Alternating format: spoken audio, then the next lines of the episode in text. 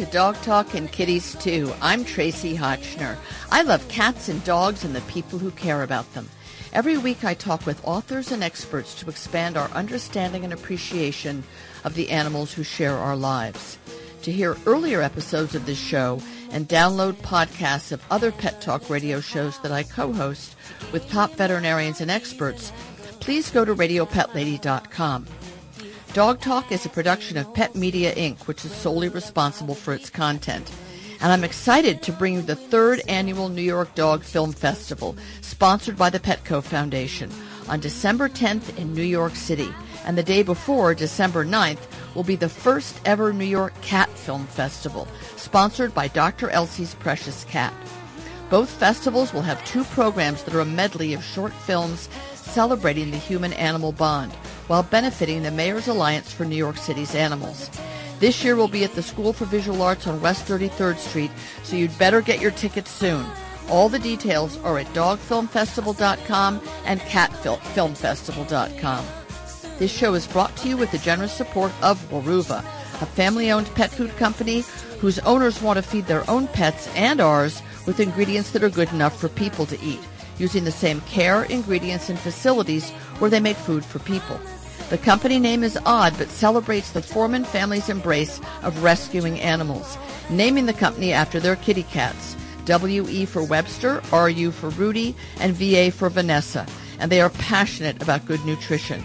Their caloric harmony dry food for dogs is formulated on the principle of how the body actually metabolizes food and the quality of the protein. Weruva's canned food for cats come in endless varieties to satisfy even the most finicky feline. You'll find Weruva wherever fine natural pet foods are sold. My three guests today are the marvelous John Bradshaw in England. He has a new book, The Animals Among Us, that is full of some incredible facts and thoughts about the animals among us, actually. Sandy will be here from Operation Kindness in Dallas. It's taken in a lot of the the the dogs and cats that were displaced during the Texas hurricanes and was a beneficiary of the Dog Film Festival. And Peter Zheutlin will be here with his book, Rescued. So it's going to be a great hour. John Bradshaw, welcome to the show and congratulations on this amazing book. Thank you.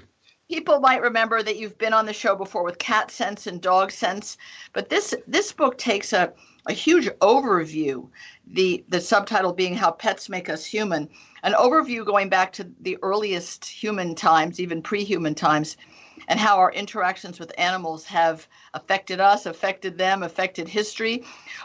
Is this this feels like a book that's a lifetime in the making? Does it feel like that to you? Uh, yeah, roughly half a lifetime. Anyway, I started thinking about this in the 1990s. So uh, yeah, it, has been a long time, um, and it, it, takes a it's a different approach to the other two books, the Cat Sense and the Dog oh, yeah. Sense, because it looks at at the other side, the other end of the leash, if you like, um, at the at the humans and why we have these animals uh, in our in our midst, in our homes, which you know, kind of 100 years ago was kind of a practical thing to do. You had a dog for hunting, you had a cat to keep the mice out of your barn. Um, but we've carried on doing it uh, and increasingly doing it in cities where, you know, we don't need them anymore from the pr- practical point of view. We do seem to need them from the psychological point of view. They make us feel good. So that's really where the book started is, is why are we carrying on keeping these animals in our homes? They're very expensive. Um, right. They can be a nuisance. Um, why, why are we still doing it? I guess for me, the most riveting part of the book isn't the part I expected to be the most riveting.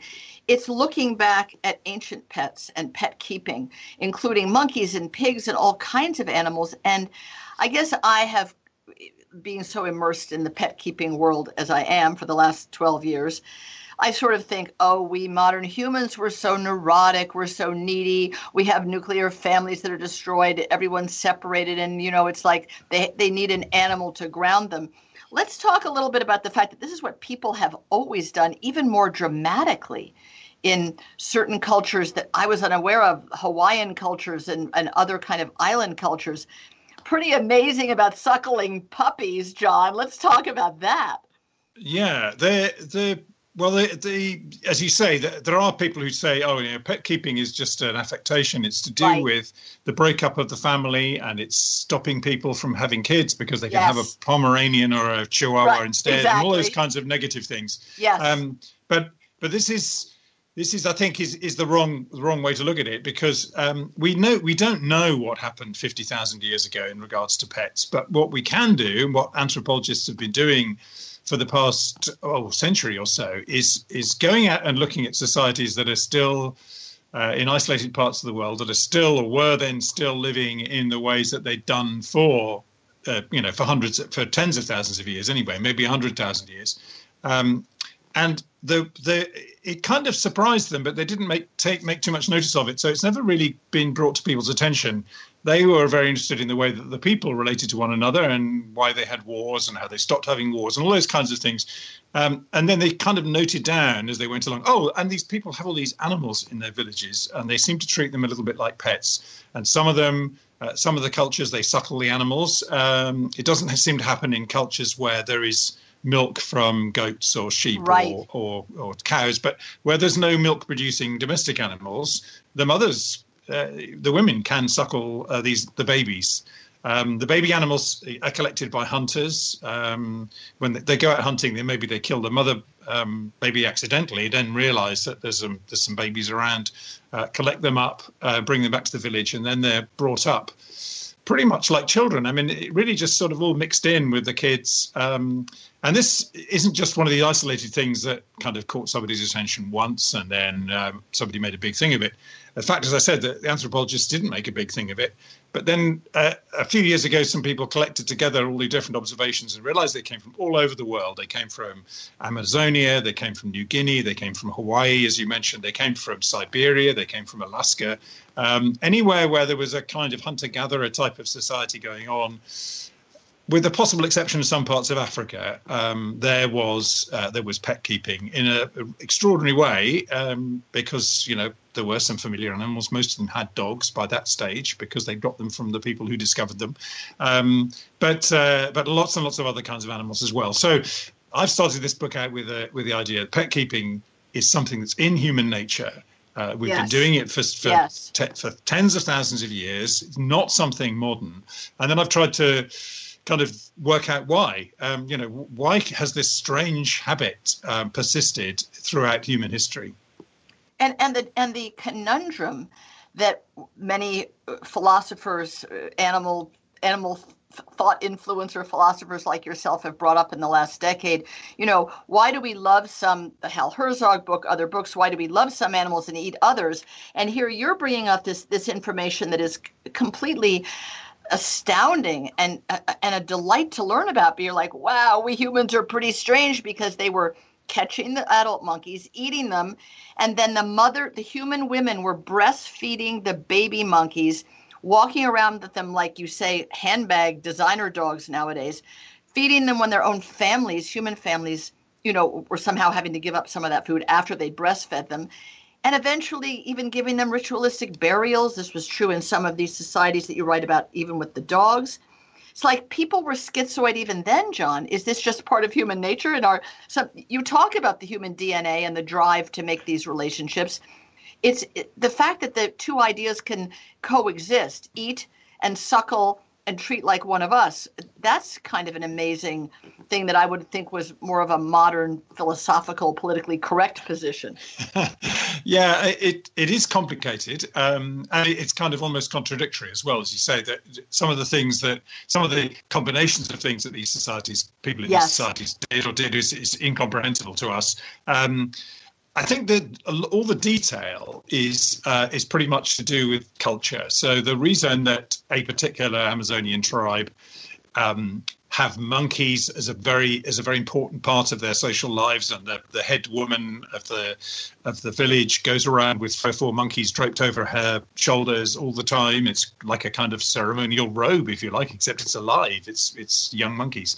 Um, and at the same time, those those people have dogs. They've had them for a couple of centuries, um, so they should have had time to get used to them. And they don't treat, treat their dogs very well. Um, uh, in fact, it, people have observed that the dogs are sort of scavenging around and they pick up the food that the monkeys drop and eat that. it's um, so you know the, the it, it, every if you go into any one of these ones any one of these societies the animals they choose to look after and and cherish and the ones they choose not to seems to me to be pretty arbitrary they, they it's a culture it's a thing that they it's just a kind of set of values that that particular culture has and then even you know a 100 miles away it would be a completely different set of animals and a completely different set of rules um, that so that's why there's this tremendous variation. But underneath it all, they all have some animals that they really treat extremely well, and we just choose to do it today with dogs and cats because I think uh, because we have a culture of that, and because they're very convenient. Oh, those of us that that you know comment on oh you know small dogs should walk on all four feet just like they were intended to and you don't have to carry them in a baby sling i mean people buy things like baby bjorns and things you're meant to sort of swaddle a human infant in, and they put dogs in it.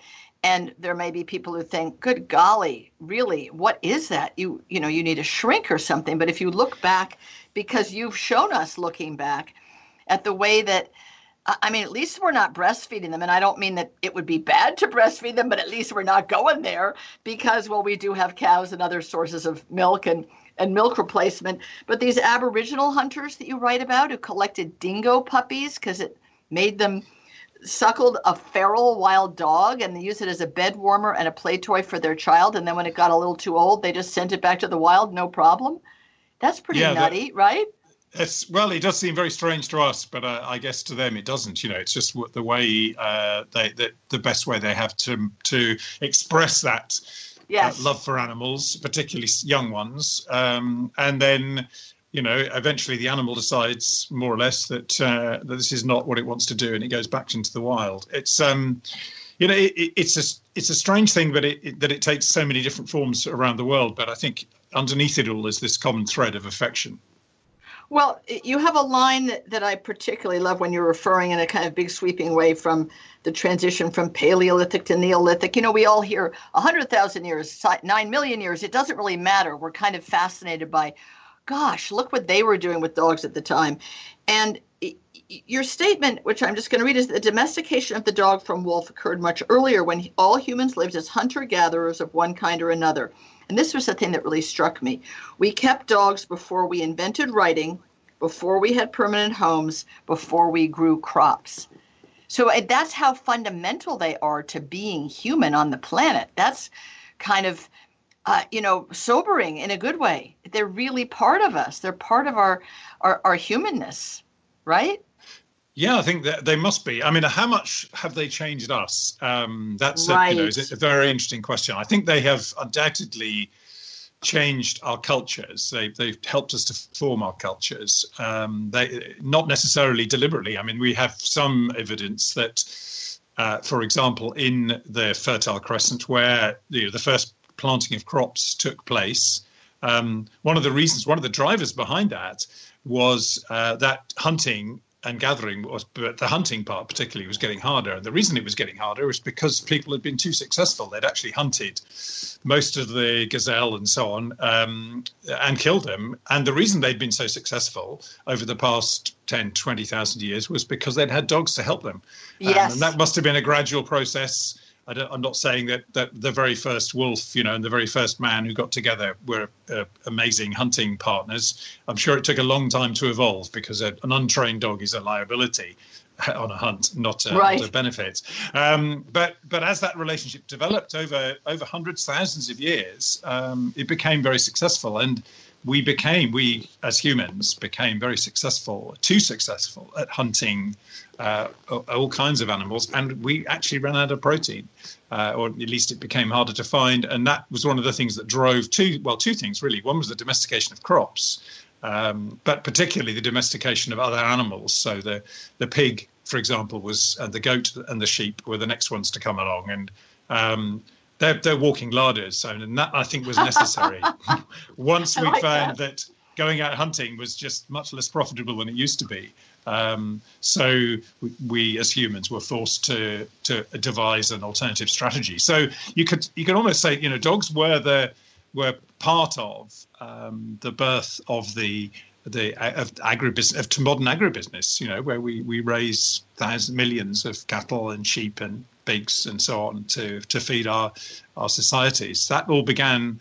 Uh, if we hadn't had dogs, maybe we would never have started because we wouldn't have well you have some there's some wonderful illustrations and drawings um, and depictions from you know caves and so forth but there's one of the woolly mammoth that you say in the book was driven extinct in no time and it shows a big pack of hunting dogs out with the, the humans and the woolly mammoth looks like not such easy prey and yet we destroyed it i guess yeah, and I think we de- we destroyed it with the help of dogs. I mean, that seems yes, to have been true yes. in the in, in the Americas. The the extinction of a lot of these um, animals coincided with the arrival of people with hunting dogs. Um, there, there were other extinctions. There was one in Australia, for example, long before humans even got there. So we can't blame dogs for everything. But I think, um, well, perhaps we should blame ourselves uh, rather than the dogs. They, right. they, were just, they were just there for the ride. Um, uh, so it wasn't always dogs, but I think that sometimes um, some of these extinctions were uh, were precipitated by um, by people having dogs to hunt with, and by how successfully we, we partnered with them. And, and I still go back to the fact that you know suckling them at a woman's breast, the the dingo the the aboriginals said that made the dingoes a better hunting companion. It's a it's a daunting thought. I don't think i want to necessarily put that out into the ether that people you know should get themselves a few young puppies and try the breastfeeding idea. Of course it would have to be women that are constantly having lactating and being pregnant i guess in, in those tribal cultures. You pretty much went from one pregnancy to another. And and there you had it. It was pretty surprising. And then you talked about other cultures where they breastfed pigs and and little deer and stuff. But just to, to wrap up the, the whole topic of the relationship on a chemical, psychochemical um, level, and the and the the effects of oxytocin, which you talk about a lot, and on a few of my dog training shows, it's come up as being a, a positive, you know, very powerful bond that, that touching a dog or being around a dog or a cat releases it. You have some really great stuff in here, John, about oxytocin and what it does to the brain and attachment. Can you kind of summarize that? Because I think it's something that the animals among us is just another huge area of exploration and thought on your part.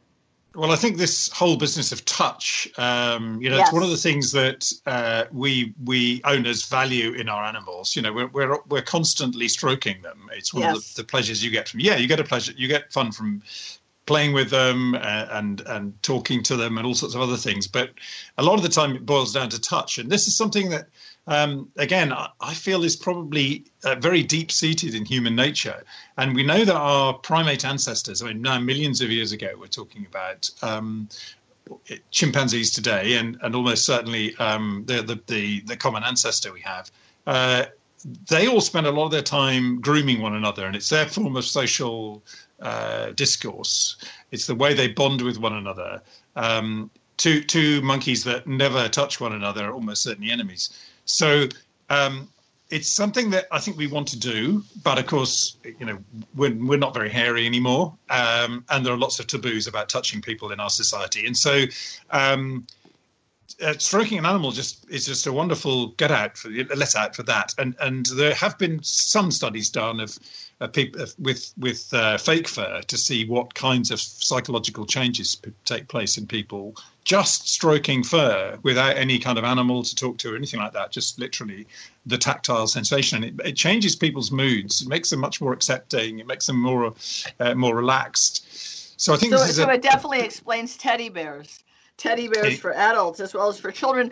When you well, said we're not, we're not that hairy anymore, one of the facts that that came out in this section about oxytocin, which is news to me is that it's more pleasurable to stroke a hairy part of someone's body, like their forearm, than the smooth skin on their palm, like holding hands. Now, I didn't know that, but it's very interesting. All these people getting debilitated. Maybe they should let their hair grow back in.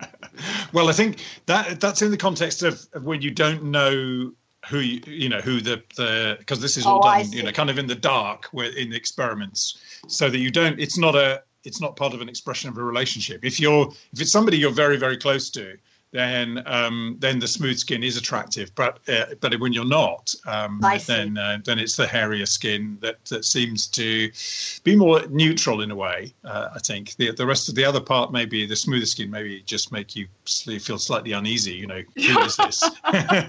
um, but uh, no, I think touch is, is a huge part of of um, uh, of our relationship with our animals, and of course it does. You know, it's been shown to release oxytocin. You get a surge of oxytocin from from stroking a friendly dog. Um, you know, it should. Uh, it, I mean, it does. It de-stresses people um, in the short term, uh, whether it has the same effect in the long term is, is more debatable because if if it does if it did then cats in particular would you know cat owners should live 10 years younger 10 right. years longer than right. people who don't own cats, and that isn't actually true. So um, I think the, the benefits are quite short term, but that's not to put them down. I mean, it, it genuinely does, you know, make people feel good, and it's it, it it's a it's a good feedback. It improves mood, um, and so why not? You know, it's a it's a it's a nice thing to do. It's harmless, and, if, and it also speaks to the the the sort of genuine value of emotional support animals, these ESA animals, many of whom are people doing it fakely, taking them on a bus or a plane or where have you. But for people that have various kinds of emotional challenges, your the studying that's been done and, and what you have here is proof positive that it is it does increase their their comfort in being in in society or whatever their issues are. So there is a, a technical scientific base for it. Which oh sure. Yes. Yes indeed. I mean there's been lots of, studies done recently. There's a, a fad both over uh, here and in I gather in, in America for um, university students about to take examinations. They they they said they provide roomfuls of dogs no, for these no, people to go and stroke them um, oh and, oh and on the back of that, it was happening in university. So, you know, why did the psychologists have come along and studied it? And it, it genuinely is de-stressing. Whether it helps wow. the students to get better better grades, um, that hasn't really been looked at. But certainly, it makes them feel a lot more relaxed uh, just before they go into to take sit their examination. So, and so then presumably, you know, the, if your anxiety's down, you have more access to the knowledge that you've accumulated because otherwise, anxiety just sort of makes your mind go blank. We've all had that blank feeling. Absolutely, yeah. Yeah, yeah, yeah. No, that, that that that it must help in to some extent, but but it definitely does make them feel you know much more much better about themselves, much more relaxed, better mood, uh, and so these things are extremely powerful. Uh, now, so to me, really, the you know the interesting question is why are they so powerful? Uh, right. I say I think it's because they allow us to express instincts that we have inherited from way way back in our past, um, and these are the outlets we have for them today. Well, I I think the real beauty of the book, "The Animals Among Us: How Pets Make Us Human," is the long view, the long view of people and animals of all kinds and how we've interacted with them, and not just some really amazing facts, but then some really interesting conclusions. John, you have really done something remarkable with this book, and I, I think that, that way beyond cat and dog owners and lovers, there will be, I hope there will be a real embrace of it because I think it really does help us understand how we can be better humans or more happy humans or more comfortable humans and that all some of the things we think are crazy that we do with and for our pets are just fine, right?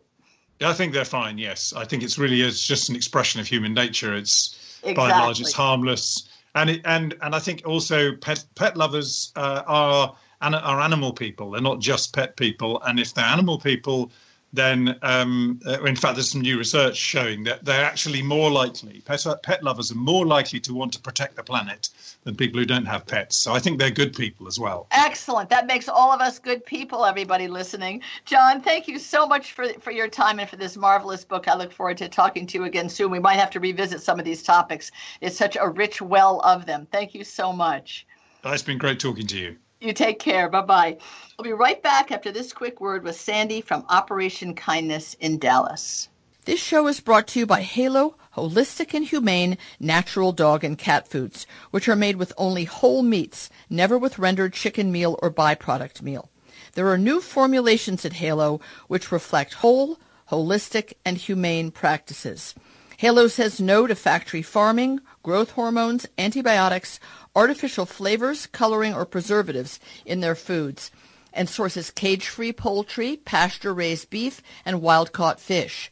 The new Halo has no GMO vegetables. All fruits and vegetables are sourced from farmland that prohibits the use of genetically modified seeds. What's new about Halo will matter to you, farm animals, and the planet. I am here with Sandy Laird from Operation Kindness in Dallas. They were the beneficiary of the New York Dog Film Festival when it was there at the Alamo Drafthouse. And Sandy was there, as I understand it, with a basket of puppies who actually found homes right in front of the Dog Film Festival. So that's pretty cool. Sandy, welcome to the show. It's great to have you here. Thank you very much. I'm glad to have all right. Uh, the chance to get uh, it's a pleasure. It's a pleasure. Um, explain about Operation Kindness. You are you a shelter? Do you work with shelters? No, we are an animal shelter. We're the oldest and largest no-kill animal shelter in the North Texas area. Yes. We've been in business a little over 40 years. And I understand that in addition to the fun that everybody had at the Dog Film Festival and these puppies that I want to talk about, you after uh, the storm Harvey, the one that devastated Texas, you received something like 55 dogs. Is that right? We got uh, a little over 70 to 80 dogs and cats wow. from the Baytown, Corpus Christi, Houston area right after the storms. And that's partly because you are such a large and well known shelter, I guess, that they realized that if anybody could absorb the overflow, you could. Well, we we absorbed what we could. I wish we could have taken more, but it, it was a very bad storm and there was a great need, so we stepped in and did our part, like most of the shelters in our area. So, one of the questions one has at a time like that is is that the perfect time to talk about microchipping and the fact that you could have returned many of those dogs eventually to their rightful owners if they had been microchipped? Is is that the case? Do people microchip a lot in Texas or not enough? We are doing it more and more. It's it's becoming mandatory in a lot of shelters, even to get your dog out of the shelter. All shelters, most of them require microchipping of, on shelter placed animals. So we're getting we're moving forward, and it looks like it's it's taking a, a turn for the best. That's great because you don't want to have an own dog and have to try and figure it out and figure out how to rehome it when the, the person who owns it might very well be looking for it in a in a storm situation, right? That's correct. That's very correct. So, what did you do? Did you put up pictures on Facebook in order to reunite those dogs with their rightful owners, or did you presume that some of them were street dogs and homeless to begin with? How, how did you make that determination? Most of the dogs we got were already available to us to to return to adoption because what we did is we were able to go step up at the in beginning of the storm before the actual storm right. hit, and we took the animals that were already in the shelters right. that were that were ready to be released for adoption, and it made room to keep as many animals in those shelters in the in the South Texas area so that they would be available for owners to reclaim easier. So we took animals that to make room for the homeless animals, the ones that were lost, and we took the ones that we were able to go ahead and rehome.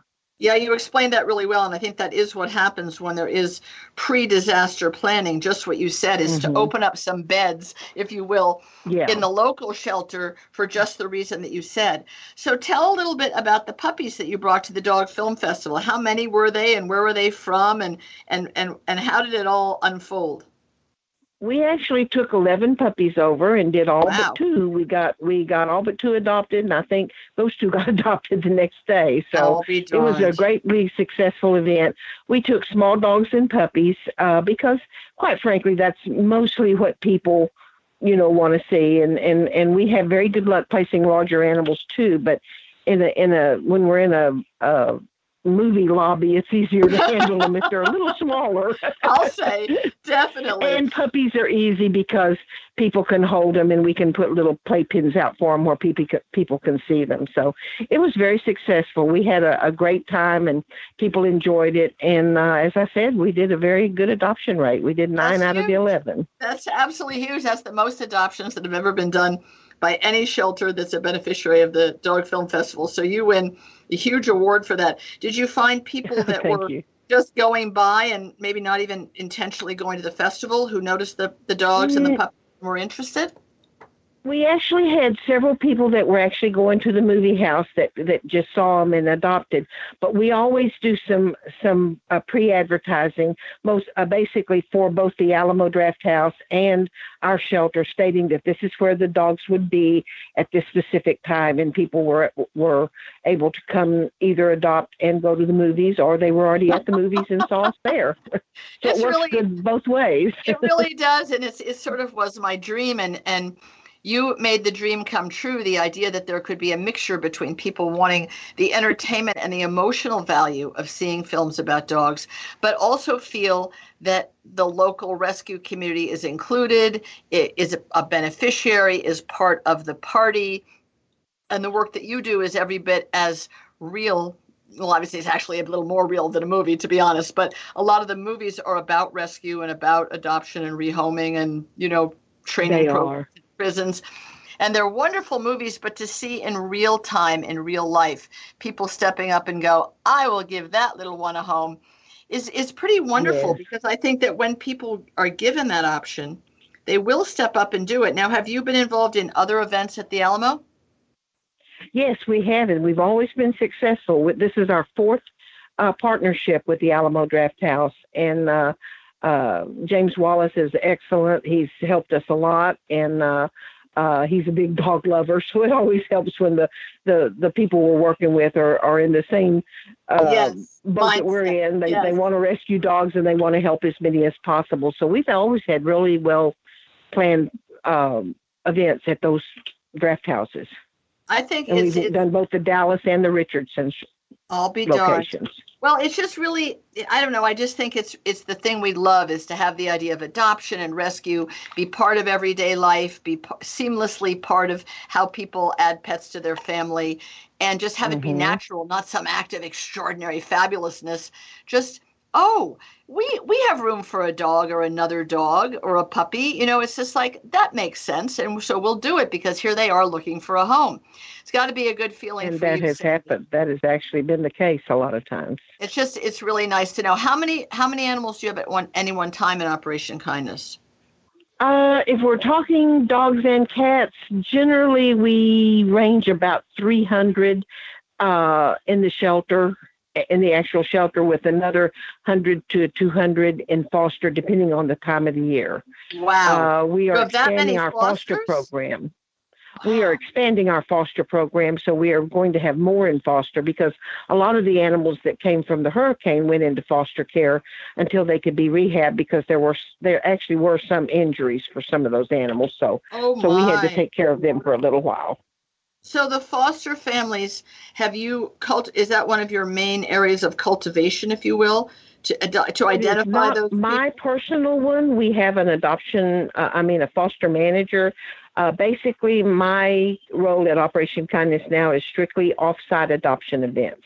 So I take care of the ones on the outside of the shelter, but I work very closely with the foster program and the intake program to be sure that we have enough animals to go both to the events and to supply our main shelter so we have enough for everybody to come and visit and, and, and take what they want to take home. Everyone's got a good choice of the small, the the, the yeah, old there's a lot young. of people. There's a lot of people that just still have a hard time seeing a dog in a cage so yes. that's that makes offsite events nice because they're coming to an open location where it's a little different and they don't have to see a dog in a cage, even though ours is a fun place to be and animals have a great time there because we have so many opportunities for them to get out of their cages and go into play yards and everything. But there's still a stigma there. So we, we try to, to help with everything by, by giving them a different venue for adoptions makes a lot of sense. There are people who say, oh, it's too depressing to go to a shelter, or I can't go home with just one. Well, That's you know, true. you can only save a life one at a time. So it's really great to be able for you to take, a, you know, a cross section of dogs out and away so that people aren't That's so overwhelmed by the emotion of being in the shelter with the barking and the noise and no matter how nice your shelter is it still looks kind of like a jail because that's the nature of you know an institution. I think it sounds yeah. to me like operation kindness has really thought this through very carefully and has compartmentalized the, the various ways that people can meet and greet and take home a pet. So i'm thrilled to have have partnered with you guys in, in Dallas, Sandy, and I hope that we'll do that again next year and maybe be adding the, the cat film festival and maybe some of the kitty lovers could come over and take home a cat or a kitten. That would be a, a great added bonus, right? That would be great because we have lots of kitties in the shelter yeah. too. I know the poor kitties; they don't move out quite as quickly. Well, it's been wonderful actually, talking. My, I, actually, ours do. We do real well with both cats and dogs. Well, I, I think Operation Kindness that we should clone you because you guys really seem to have, seem to have figured out a really efficient and effective way to to find new homes for pets. Thank you so much, Sandy, for being here and for being part of of the Dog Film Festival tour around the country. We look forward to seeing you and playing with you again. Thank you. We enjoyed it. Take care. I'll be right back after this quick word with Peter Zheutlin and his new book, Rescued. This show is made possible in part by Precious Cat Litter, owned by Dr. Elsey, who has his own cats only clinic in Colorado. He has devoted his life to inventing innovative litters for the health of all members of the family. Now he has created healthy, dry, and canned food for kitties called Clean Protein, inspired by the protein levels found in a cat's natural prey. 90% of the protein in clean protein kibble and cans is animal-based, not the plant-based ingredients in most dry cat food like grains, potato, vegetables, and fruits. All of those are high in oxalate and lead to rapid metabolization, which actually increases your cat's hunger. The high biological value proteins in clean protein result in your cat's appetite being satisfied longer without compromising her health. If you want to feed dry food to your cat, even as part of her diet, Make the healthier choice. The proof is in the protein. And Dr. Elsey's Precious Cat Litter is the founding sponsor of the New York Cat Film Festival, which debuts in New York City on December 9th. Here I am with Peter Zheutlin, who wrote the New York Times bestseller and a big, interesting conversation on Dog Talk a couple of years ago, Rescue Road. And here he is back with Rescued What Second Chance Dogs Teach Us About Living with Purpose, loving with abandon, and finding joy in the little things. Peter, congratulations on writing this book. It seems to me your heart and soul are poured into it, and, and it's evident on every page. Well, thanks very much, and it's good to talk to you again. Well, your your commitment to rescue, your the long time you spent traveling the country to, to get a, an overview as well as an up close view of of what happens in rescue and how dogs get moved from one place to another and wind up in their forever homes eventually.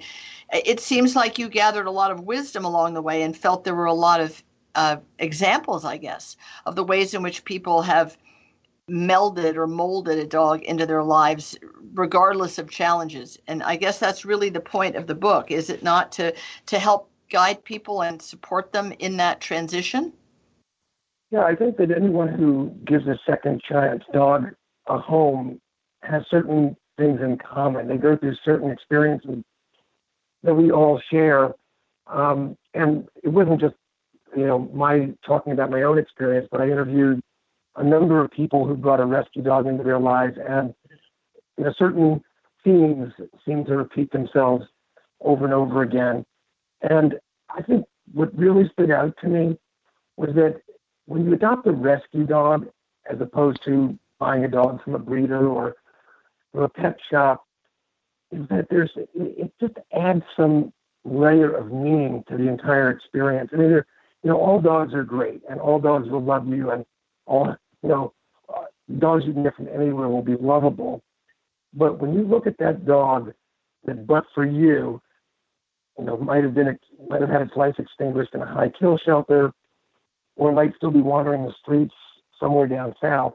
It just makes it all the more poignant and you know it makes you feel good yes I, I, think that the, the stories of the dogs that share our lives the ones that come from rescue or even rehoming from someone we might know but a situation that went kind of wonky that mm-hmm. every time you see that dog and you talk about this about a number of the different dogs that you highlight you see in that moment of them being happy and frisky or just snoozing or having a good lunch you think, oh my God, you lived on a chain for eight years until now.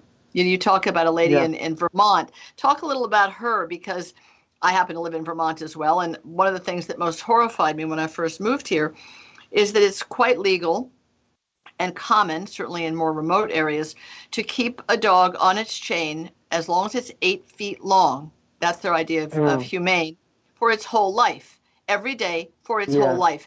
And one of the dogs that she had um, had lived such a life. So, talk a little bit about that lady and that place because it, it's really quite wonderful. All the labs there, yeah. labs rescue, they're all they've had a pretty, pretty uh, dismal pre-life to coming to paradise, right?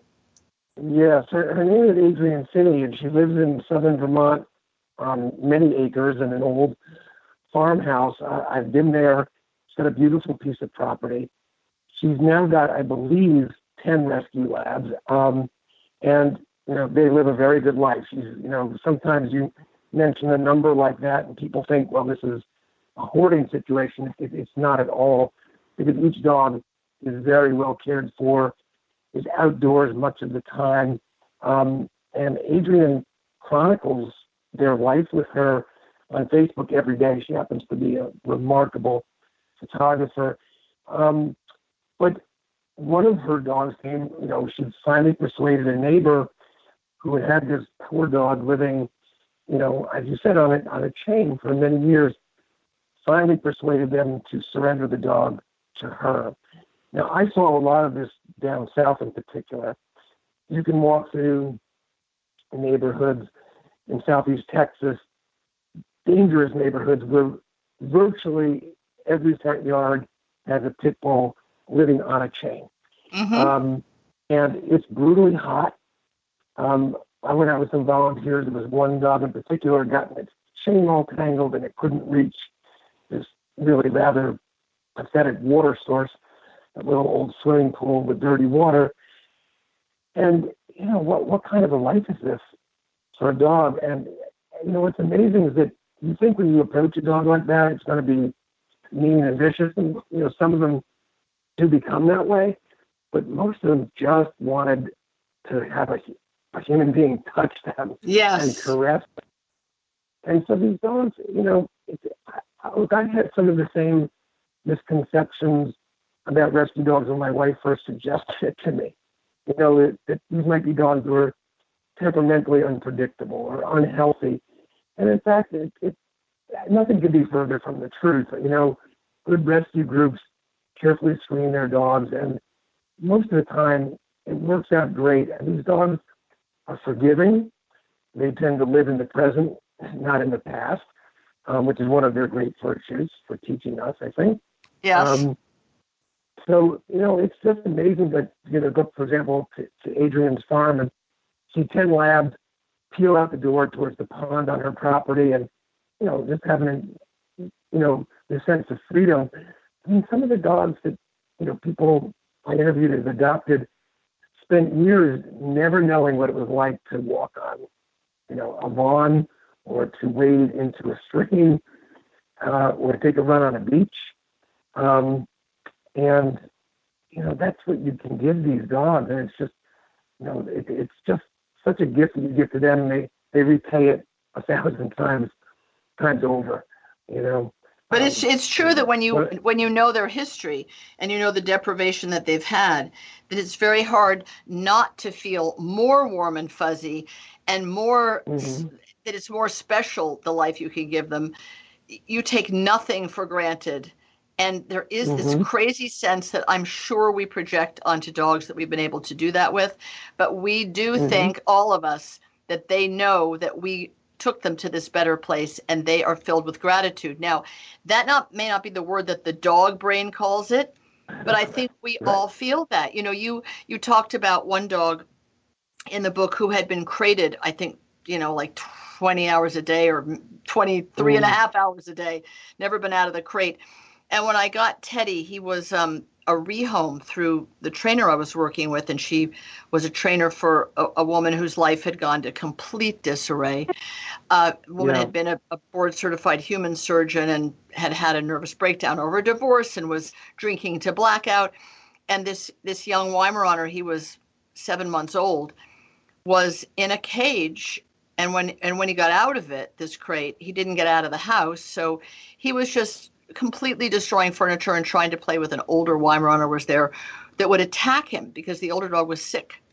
Attacked him to the point mm. that apparently he even rem- one of the ears came off. And this lady surgeon, when she sobered up human surgeon sewed it back on. But but the trainer said to me, I have and I had three large dogs at the time, two rescued wine boys and a Rottweiler boy, and that was found in the street and so I, the idea of taking in another large male sounded like a little bit of management. And she said, I have never seen sorrow in a dog's eyes like I've seen in this dog. And I will mm. tell you mm. that every day of Teddy's life, I just was in awe of the fact that he could shuck that off and embrace every moment free in the woods and free on the beach and free in the house and he and he wasn't even housebroken because he'd never been housebroken he housebroke himself after one whistle and that was it i mean there was a dog door yeah. followed the other dogs and I will say that it was you never forget what they came with, and it becomes part of your story about them, and it makes it sweeter yeah. what they have now. Now, is that yes. us just being sentimental saps, or what? Well, I mean, I think you're right when you, you talk about looking into his eyes. I mean, you can look into the eyes of a dog that's been deprived, and when you see that dog transform, it's just glorious, you know. And our older, our oldest and first rescue. Uh, Albie, who was in a high kill shelter for five months in Louisiana, he, there was a volunteer that kept buying him time. Um, we didn't know anything about his life before he came to the shelter. And in some ways, I think when you don't know the history, um, even if it's completely mysterious to you, and you don't know what wrongs have befallen this dog, you still set out to write them anyway. Yes, well um, said. Um, by just making sure that they feel safe and secure.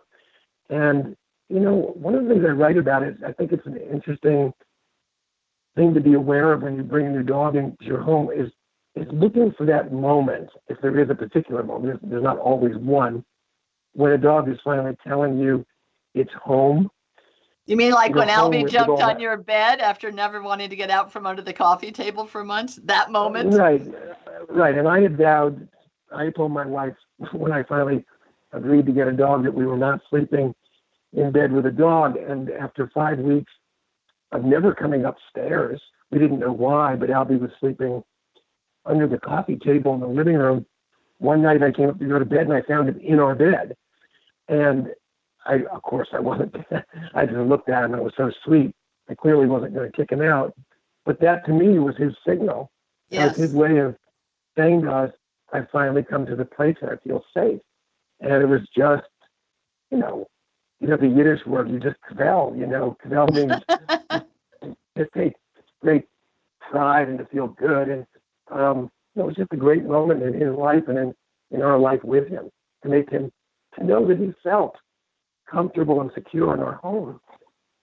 It, it is it and and you know if the if one of the points of the book is not just to tell these stories which are wonderful but but to tell what these dogs teach us you know living with purpose loving with abandon and and this sense of being able to forgive and then move into finding joy in the little things and letting go of the harsh ones in terms of of knowing a dog is home you have a couple of examples that are adorable about these dogs that have separation anxiety after they're first adopted and talk about some of the collections they make of, of objects to make them feel yeah, safe. I talked to um, a woman named Elissa Altman in Connecticut. Elissa actually is a, a well-known writer herself um, and a food writer.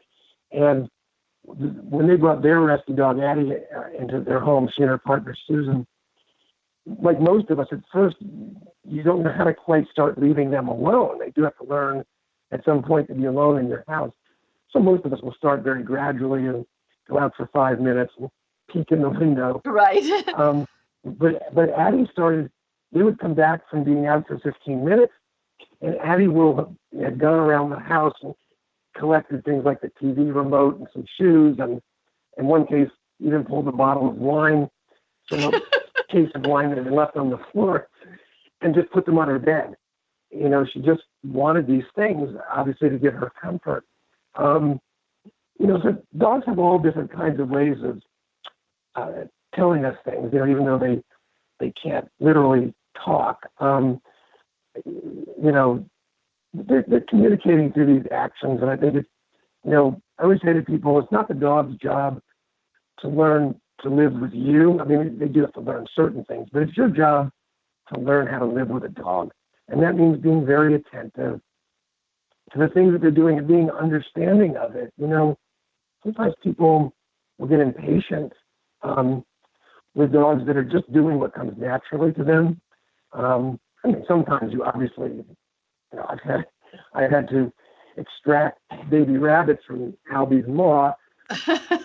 you know, I, it, it, it's not something that's pleasant, and I don't want to let him, you know, carry through on his intentions. But at the same time, he's doing something that comes very naturally to him.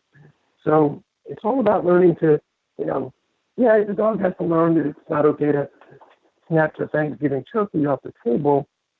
But I'll, I'll tell you, well, apropos of that, I'll tell you the story that a dog named Noah that came up from Houston had been discarded in a area known for dumping dogs and was extremely sick. Um, the rescue that saved him put ten thousand dollars into his recovery and came north to live in Brooklyn. And one day, he was at work with um, one of the people that adopted him. He wandered, unbeknownst to her, into the little kitchen in her office, and there was a surveillance camera that she later learned she, you could watch Noah with his name come in and kind of sniff the table and eventually get up on the table using a chair that was next to it and devouring the entire breakfast buffet that had been laid out for the employees. And this is a dog that had to struggle on the streets of Houston to survive. Can you really blame him? No, um, if somebody's going to offer himself? Thanksgiving breakfast, so to speak, you know, good yeah, for him so, for finding it.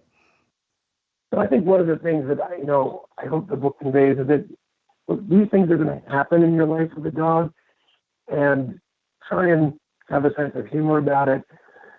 Try and understand that your dog is a dog. It's not a child. It's not a person. Um, although we, you know, sometimes relate to them as such, but you know, a dog's going to do what a dog does, and you know, that's part of integrating them into your life. I think that a lot of what I come away from the book with is it sort of thanks on both ends of the leash, you know. Thank you for saving mm-hmm. me. Thank you for giving me this different and better life. And then we feel thank you for allowing us to do that. And thank you for allowing us to share your dogness and, and see things yeah. through your your dog vision of the world, which is a a more you know live in the moment and and move forward than it is brooding about the past and and licking your wounds so to speak right i mean i we, we have our third rescue likes nothing more than to run after a tennis ball and she will do this if i let her for 24 hours a day i mean she was born to be a ball girl at the us open yep. in forest hills yep. that's all she wants to do and you know there are times when i look there, I think her life is complete with a tennis ball. That's all she wants. the rest, you know, the the rest is just noise. And you know, it really sometimes helps you get a little bit of perspective when you see a creature that is utterly delighted and satisfied and fulfilled with a tennis ball. Um, you know, it just makes you think. And I think that's one of the things that dogs really bring into our lives. That they kind of help us put our own lives and our own troubles into perspective.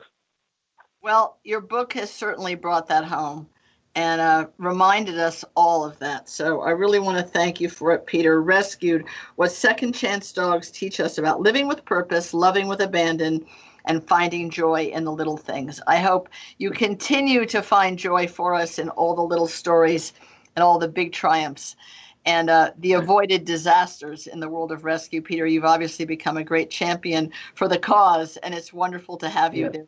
Speaking on behalf of those of us that are grateful that we got those dogs, and for those dogs and the ones to come who are looking for that chance, right? Right. Well, thank you so much, Tracie. It was really was good to talk to you. Take care. Bye bye. So I just would like to take this little minute or a few minutes, which I rarely give myself, but here it is Thanksgiving weekend, and you know, we're always supposed to go around the table, so to speak, and talk about what we're thankful for. And what I've discovered in in both the many years doing this show and the other pet talk radio shows I do, but particularly this one because I know so many of you on the East End, and because Dr. Wally Smith and Bonnie Grice and my engineer Kyle Lynch have been part of my life as part of Peconic public broadcasting from day one back in the WLIU days. And it really is a privilege. I never, sometimes I get tired and sometimes I get overwhelmed with planning it and organizing it and, you know, getting all the ducks in a row. But it's quite a privilege to be able to devote and dedicate at least one big part of my life to looking for the people and the stories and the emotions and the kind of philosophies that are part of a very positive part of our lives, and, and that's the part in which animals are connected. And the Dog Film Festival has done that even in some way, not to a greater degree, but a different degree, because I've I've had the pleasure of viewing hundreds of films at this point. Not all of them can make it into the festival because the time allotted is so tight, basically. Um, and not all of them are perfect, but each of them comes with such a sense of passion and purpose and intensity about that filmmaker's feelings about their dogs, all dogs, whether it's funny, whether it's sad, whether it's a documentary or an animation or a narrative. It's really very touching to know how much animals are part of what makes us better and makes us more real and grounds us. And seeing people come into the Dog Film Festival, they come in with a sense of wonder. I don't I don't get the sense that you might see in, in other sort of entertainment, if you will, events where people come in with a chip on their shoulder. Yeah, let's see what you got. It's more like, I'm ready. I'm ready for whatever this is. I'm a little scared because I think I'm going to be sad. Everyone thinks they're going to be sad. And they do have tears, and very often they're tears of joy from emotion.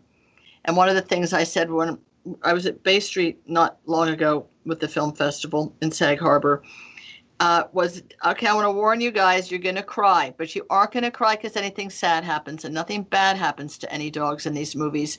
But it's going to touch that place in your heart and soul that dogs and cats have touched in your soul probably throughout your life. And I think we get scared of emotion. We get scared of feeling choked up, of having tears come. And I think that's just maybe the nature of you know keeping it together and getting through the day and, and running a business or or managing a family or whatever it is that, that we do fundamentally with our lives human to human. But i think it's important that that connectedness to a deep well of emotions and gratitude and sweetness and sadness um, because every time we see our dogs and cats we know they're probably not going to outlive us. But i think that those emotions are something that that it's really important to stay connected to. So you have that moment where you're hugging the cat or stroking the dog or throwing the tennis ball endlessly and you think, wow, you really are the coolest creature. It's really fine to kind of find that inner child, that that undefended, vulnerable part of ourselves and say, dogs make us more who we'd like to be. And kitties allow us to feel moments of peacefulness and tenderness. And just I think we move too fast. I think if we're lucky, animals can slow us down a little bit. But I would just say that one of the things to be thankful for, if you do have animals in your life, is for what they can bring us and what they allow us to give them. Because that, that whole unconditional love concept, it I don't believe it's that dogs and cats show us unconditional love because they only know one kind of emotion or one kind of love or one kind of positivity. I think what's moving to us even if we don't realize it consciously, is that it allows us to show unconditional love. We can express it. And that's something that we can't do even sometimes in our most intimate relationships. We have kids that don't want us to do that all over them. We have partners that are, you know, busy or defended. We have parents that that we probably have very complicated relationships with. So I, I just want to put the idea out that something to be really thankful for is that our pets allow us to, to show as much love as we are capable of and sometimes more than that. So I thank you all for being part of this journey and um, just a lot of feeling a lot of gratitude to have the opportunity that we all have to share a part of our lives that's really precious and, and often overlooked, which is the animals in our lives. Thank you so much for listening. Enjoy the rest of the weekend. Give thanks whenever and however you can, and we will talk again next week.